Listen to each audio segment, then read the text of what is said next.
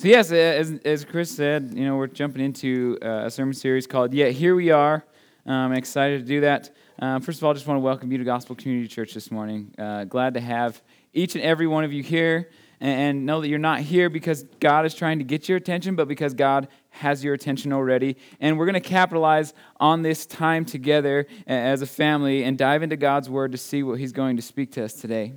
Now, before I really get into diving into the sermon, uh, I, I, just want to start. Um, this was, man, see, I'm getting emotional already. I cry all the time. I'm sorry. Uh, I just want to start by telling you guys thank you. Um, like, why, what, why, why am I telling you thank you? Uh, this is such a privilege and a sacred trust that you guys would allow me uh, as a leader here at Gospel Community Church. Um, that you allow my wife, Jessica, here as a leader at Gospel Community Church and, and our family uh, you know, Roman Jess or Roman Ella, um, that, that we all have this part in ministering to each and every one of you. Um, that, that we're able to minister to you in those moments where life seems to be dark and dreary. And when you're, see, when you're searching and seeking out what God's purpose is for you, that we get to share in those times with you, that we get to minister to you, that we get to share in the good times with you. Um, the fact that I'm able to be up here week in and week out, uh, whether it's preaching the Word of God or leading in worship, is nothing to take for granted. And this is such a privilege and a great joy. And I just thank you guys for that.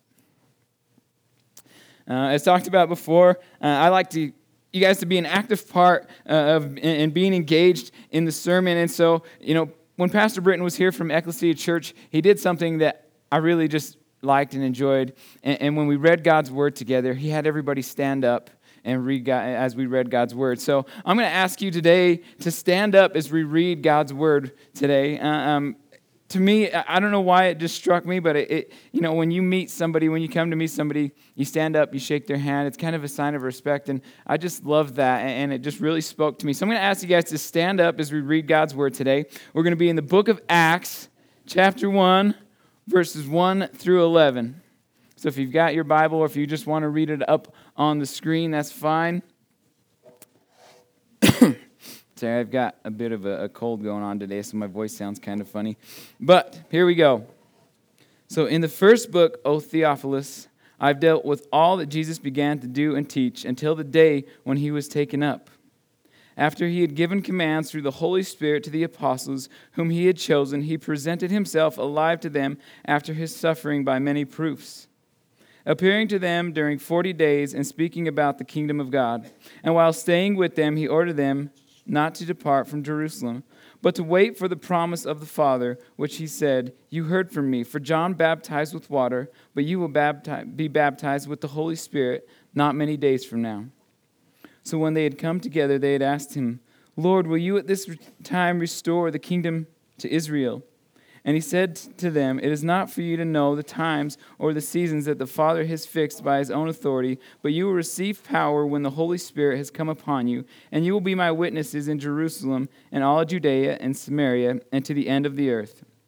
And when he had said these things, as they were looking on, he was lifted up, and a cloud took him out of their sight.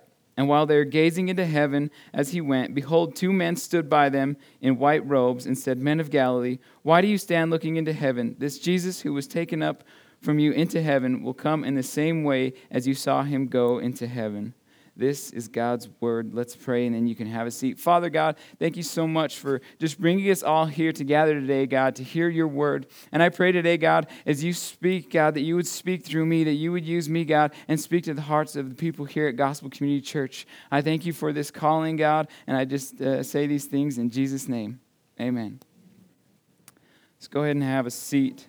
So today's sermon uh, I've titled it The Promise and the Purpose. I shouldn't say I titled The Promise and the Purpose. In getting this sermon series put together, um, Chris Polito did a great work on putting it all together, and he titled it The Promise and the Purpose. So I'm not going to steal that thunder from you. But it's called The Promise and the Purpose. And, and today we're going to dive into what that means and what that looks like in these, these first verses in Acts 1 through 11. And, and so we're going to first dive into the promise. And I'm going to do things a little backwards. And I've got a chronological big study Bible. And as I was going through it and, and reading and reading all the notes and how they have it laid out, they have, uh, you know, Acts chapter 1, verses 4 and 5, and the ascension of Jesus. And then after that, it gets into Acts 1 through 3. So we're going to start with verses 4 and 5.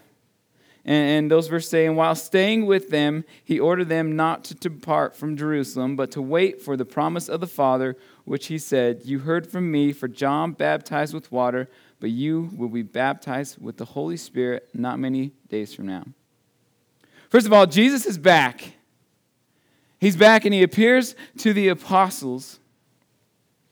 And I'm going to jump into, I didn't put these verses up uh, on purpose, but because I just wanted to flow and, and, not have everybody trying to look up the verses. But Luke 24, 44 through 49 says, This is when Jesus was back. These are my words that I spoke to you while I was still with you, that everything written about me in the law of Moses and the prophets and the Psalms must be fulfilled. Then he opened their minds to understand the scriptures and said to them, Thus it is written that Christ should suffer and on the third day rise from the dead, and that repentance for the forgiveness of sins should be proclaimed in his name to all nations, beginning in Jerusalem. You are witnesses of these things, and behold, I am sending the promise of my Father upon you, but stay in the city until you are clothed with power from on high. So Jesus is back and he's sitting with the apostles. And here in Luke's account, he talks about that promise. And then we get into the, the account, uh, uh, or the, the Acts account, which same writer, Luke, and he says, Jesus has made a promise. And that promise is the Holy Spirit. And he tells them then, wait here. And I love the, the picture of the Trinity in this moment where they're talking about God the Father. Man, God the Father the promise of the Holy Spirit, and Jesus is the one talking about it all. So we get this picture of the, the Trinity in this moment. And that promise, that promise he makes of the Holy Spirit, and, and the question I'm going to ask is can we trust in God's promises? Amen. So, can we trust in God's promises? So, we're going to get a little more into some of God's promises. Let me see here.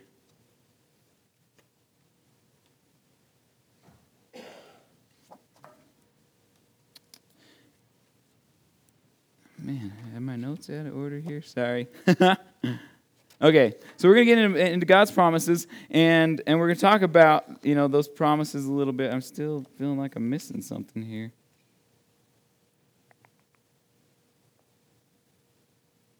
Okay, nope, I'm not. My brain's just goofy. So we're going to talk a little bit about verses 6 and 7. So when they had come together, they asked him, Lord, will you at this time restore the kingdom to Israel? And, and he said to them, It is not for you to know times or seasons that the Father has fixed by his own authority, but you will receive power when the Holy Spirit has come upon you, and you will be my witnesses in Jerusalem and all of Judea and Samaria and to the end of the earth. And I love, like, as they're sitting there, and Jesus comes and talks about the promise of the Holy Spirit, and the first thing, first thing that the disciples go to is, God, are you coming to restore the kingdom? They don't even, like, they completely overpass that promise that Jesus is talking about. Like, hey, are you going to come restore Israel, like, to its true power? And, you know, what they were looking for in a savior, sorry, I sound like a kid going through changes right now. but what they were looking for in a savior, in their Messiah, that uh, an earthly kingdom. And, and, Jesus came and he said, like, no, that's not the kingdom I come to bring. And, and Jesus, uh, he, he, like, gently and kindly addresses them and he immediately draws them back to that promise. Jesus reminds them, like, like kindly and gently, hey, this is God's timetable. He knows when this is going to happen. He has everything in plan, but let's talk about the Holy Spirit. And just for a minute, like as I think about what the disciples did, I know I'm guilty of like wanting to know what God has in store for me right now. And I can relate to like their excitement of knowing, uh, wanting to know what Jesus like has in store for them because I very much so live in the here and now, and I want things to happen here and now, and I want the change to happen here and now. But God thinks eternally. He thinks of the whole picture. He looks at the, the whole picture. He has the whole picture in mind. And Jesus addresses this, and, and then he brings them back to the promise. So, we're going to talk about a few promises, but before we talk about the promises that God makes, I'm going to tell you what some things that God says about his promises. Psalm 91 4, if you want to look it up, it says, He will cover you with his feathers, He will shelter you with his wings. His faithful promises are your armor and protection. Psalm 145 13, for your kingdom is an everlasting kingdom you rule throughout all generations. The Lord always keeps his promises. He is gracious in all he does. Psalm 146 6 He made heaven and earth, the sea, and everything in them. He keeps every promise forever. So, real quick, if you're writing those down, it was Psalm 91 4, Psalm 145 13, and Psalm 146 6. I need to get a drink real quick.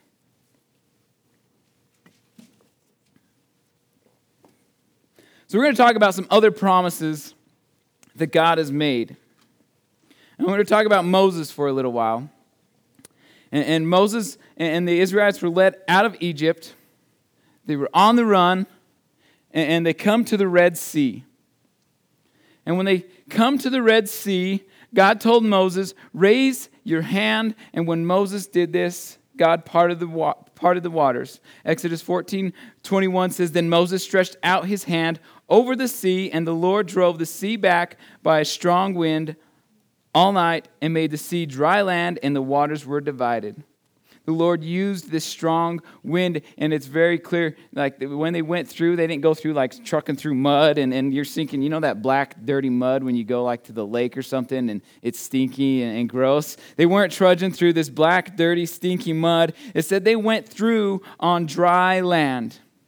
And as they were going through, they were being chased down by the Egyptian army and, Pharaoh, and, and they were going after them. And, as, God, as they were chasing them down, in the text, God did something. God tells, uh, God caused confusion among the Egyptians. They're, they're getting all confused and they're running into each other. And as the, this is going on, the Israelites are still just trucking forward, bah, bah, bah, going through and getting away from the Egyptians. And as this confusion is happening, it says the, the, the Egyptians cried out, like, let's get out of here. God's fighting for them. Their Lord is fighting for them. And, and, so they're trying to get out of there. And as the Israelites make it to the other side, and I never, like, I love when I read the Bible and I'm preparing for sermons and stuff, different things always jump out to me. And I didn't realize that, like, when they get over to the other side, uh, Moses stands there and God says, Raise your hand out over the, over the sea and he, get, he raises his hand out back over the sea, and boom, the waters come crashing back together. The Israelites are drowned. Um, they were, you know, they were freed. They were delivered. And, and as they were like, as we were, they were on the, the run, and and like as I was looking into like some of like what the Red Sea, like there's people that, that kind of believe that you know there's a time of year where the Red Sea kind of dries up, and they found this channel, and, and no, like that water was deep enough to cover and drown the Egyptians. God's word says that he brought a strong wind from the east, very specific about where it came from, brought this strong wind and like caused these waters to split and dried it all up. And the only explanation, like the God who created the heavens and the earth, it can't be explained by something like that, that science can grasp onto. Eh, the only way to explain it is that it was a mighty miracle to fulfill the promise of deliverance for his people. So we're going to now we're going to talk we're going to look at another promise. So this is a promise of deliverance. This next one is, is the walls of Jericho. If you're not familiar, familiar, familiar, familiar, familiar with the walls of Jericho, if you're not familiar, man, I'm struggling, familiar with the story of the walls of Jericho, uh, what's happening is this is Moses' like predecessor, his, uh, you know, was his apprentice, I guess. And Joshua is leading the people now after Moses is gone. And Joshua is leading the people. And after wandering, the Israelites wandering in 40 years in the wilderness, you know, this is a new generation. A new generation arises and they're ready to enter the promised land, which was uh, called Canaan. So God prepares Moses' predecessor, And, and you read in the book of Joshua, he, he's preparing them by teaching them the importance of courageous and consistent faith. So in the first nine verses in the book of Joshua, if you if you go there and read it, it's three times in, in nine verses, God says to Joshua, be strong and courageous.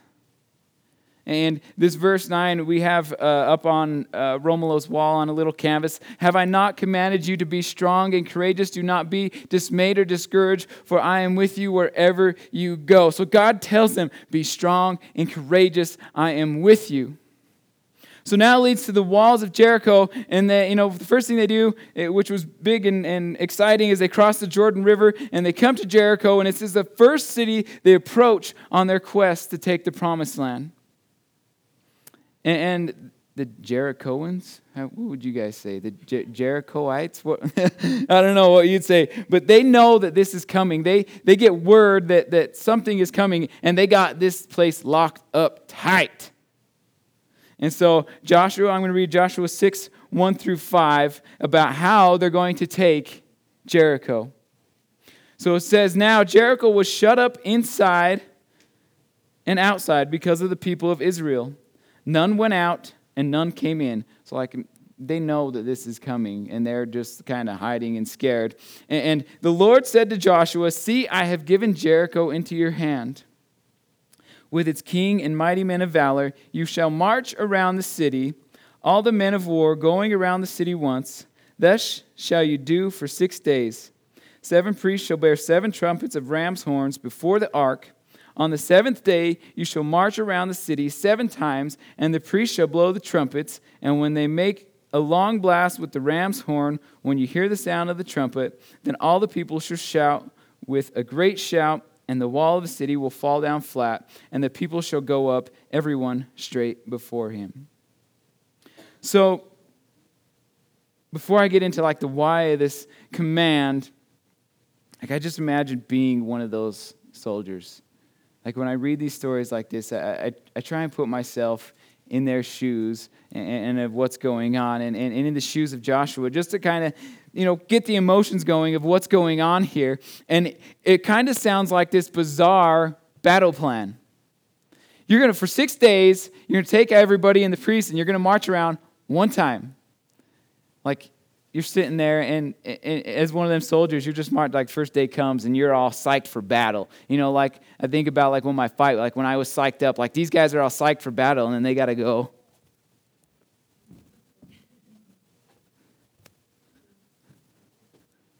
oh man, there's day one.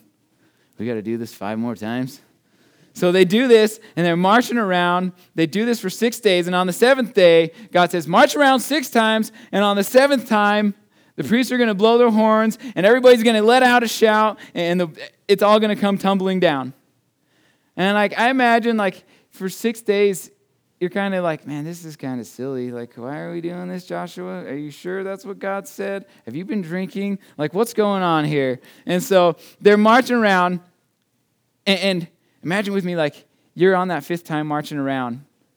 And on that sixth time marching around, like, you're like, okay, I'm starting to feel it. Like, you're ready, you're getting ready for battle. Your heart starts pumping, your heart starts racing. And you're, you're marching around and you get to that seventh time around where he says to, to let that uh, you know, they're going to make that loud, long blast of the ram's horn. And, and, when the trumpet sounds, I want you all to shout, and the, the wall of the city will fall down. And so you get on that seventh time, and you're marching around, and you get there, and, and you complete it, and they, they let the horns go, and you cry out your battle cry, and it's just like, boom, everything falls down. You're prepared for battle. And, you know, the, the whole thing, when God says this, it says it very in the very beginning of these verses. Let me find it real quick. See, I have given Jericho into your hand. So God tells him to do this as a test of faith, and the, God, the battle would depend on God. It wasn't what they, it wasn't necessarily what they were going to do, but it was a test of faith, and the battle would tend, depend on God and this promise of victory that God has made. Now, these are just, just two uh, short, small examples of promises of God. As you read through your Bible, God has lots of promise. And when promised the Holy Spirit, and just hearing these two stories of God's promises, and if you know, if, if like as I'm talking about these, you're thinking about other of God's promises, just knowing these two stories and God's track record of his promises, does this sound like the promise of the Holy Spirit is a promise we can trust?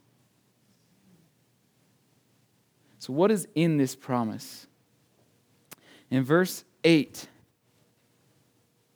Jesus uses the word power. The Holy Spirit has power. And I was thinking about things that He has power over and fear. He has power over fear, meekness, and shyness, and, and our inabilities and our in, inferior like lives. And He takes that fear and take, moves it into courage. And as I was prepping my sermon and I wrote down like fear to courage, man, it broke me for some reason. Like, what am I so afraid of? What do I need courage for? And it's this all these built up things that I have in my own head of expectations that I feel like people have of me, but it's all this, this stuff that I put on myself, and God gives me the courage through His Holy Spirit. When we think about you know this meekness and shyness we have, and God says, "Be strong and courageous," and, and, and when we're wanting to share the gospel, oftentimes we can be meek, we can be shy, and that Holy Spirit brings a boldness to us. He gives us the words to speak, and, and he, he guides us along those ways. And in what we think we have inabilities in, God makes us able. And when we feel like we're inferior and we have no power or control, God, if you're, you're tormented by, uh, by demons or whatever it might be, you have the authority to say, In the name of Jesus Christ, I command you to leave. You have authority over that through the Holy Spirit.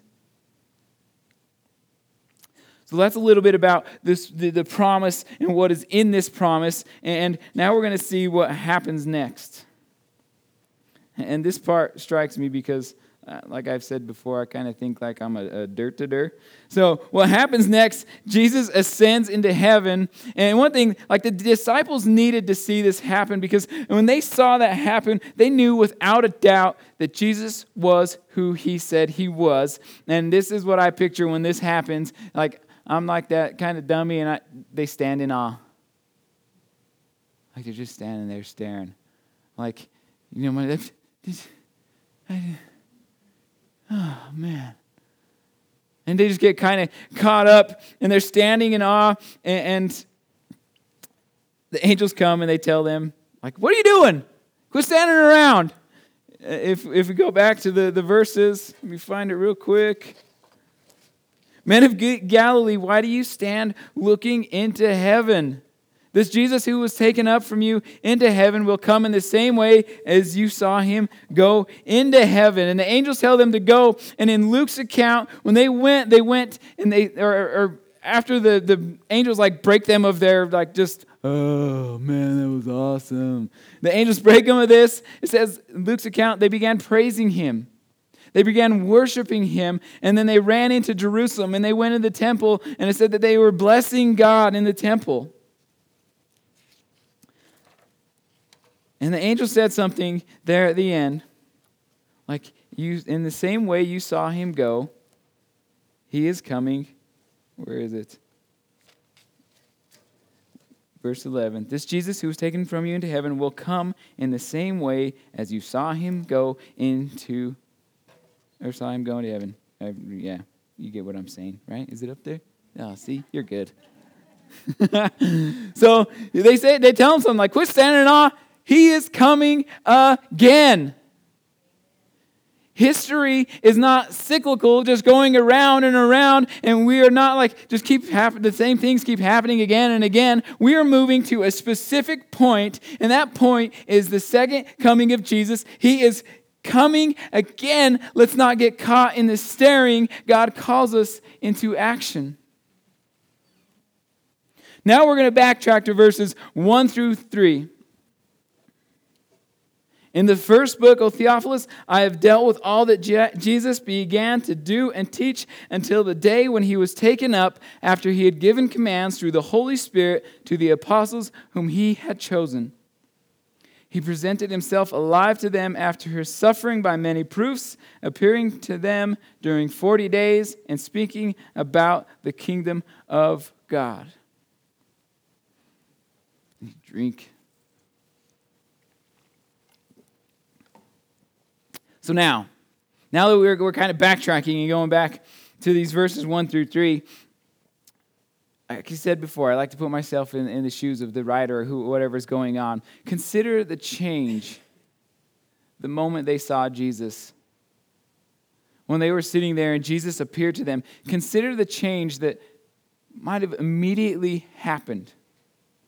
This was before the, the Holy Spirit even, you know, God sent the Holy Spirit. Consider this change when they saw Jebus, Jesus physically there.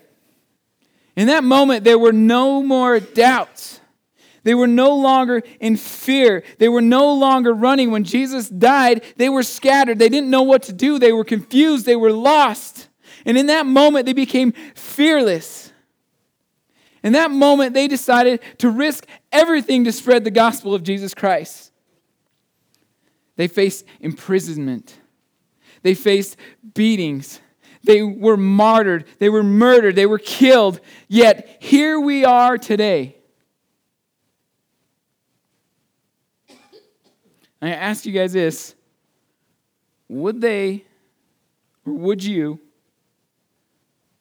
risk so much in something that was made up or you didn't fully believe in? Would you risk, would they have risked so much if it was something that didn't really happen, that was made up? They were killed for it. Do you think they took that risk for something that was made up? Do you think they took that chance? Like, hey, we're going to do this and we're going to start this giant church and it's going to be awesome. Like,